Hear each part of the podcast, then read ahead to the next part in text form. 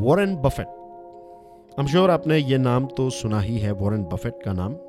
Warren Buffett कहते हैं someone is sitting in the shade today because someone planted a tree a long time ago आज एक व्यक्ति छांव में इसलिए बैठा है क्योंकि एक लंबे वक्त पहले इस व्यक्ति ने एक पेड़ का बीज बोया था।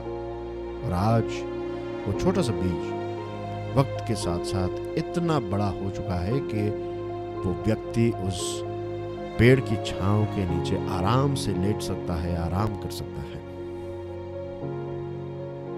इस कोट को अगर आप डिकोड करें तो इससे हम क्या समझते हैं? या फिर क्या समझ पाते हैं? इससे हम यह समझ पाते हैं कि आप जो भी चीज़ कर रहे हैं ट्रस्ट मी आप जो भी चीज़ की if you are giving your best अगर आप मेहनत कर रहे हैं तो ये सारी चीज़ें वेस्ट नहीं होगी।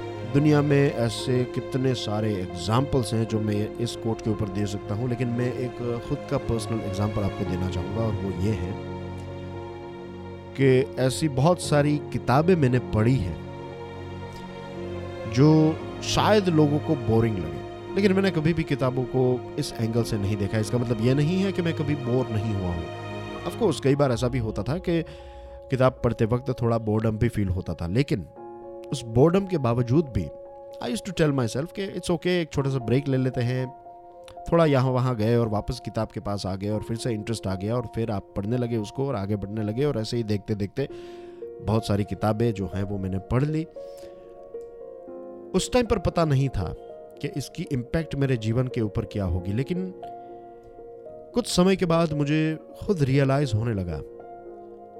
कि एक वक्त पर जब मैं किताबें पढ़ता था, उसके जो फ्रूट्स हैं, वो मुझे हमेशा किसी ना किसी शेप में, कभी एप्पल तो कभी ऑरेंज तो कभी बनाना तो कभी कीवी अलग अलग शेप में अलग अलग टेस्ट में कभी ना कभी मुझे मिलते ही रहेंगे। तो जो भी चीज़ आप कर रहे हैं, ये व्यर्थ नहीं जाएगी, ये आपको काम ही आने वाली है। तो गिव योर बेस्ट अगर आपको भी छाव में बैठना है तो आज मेहनत तो करनी पड़ेगी। Thank you very much for listening to this podcast कल फिर सुबह छह बजे मिलेंगे। तब तक के लिए जय हिंद।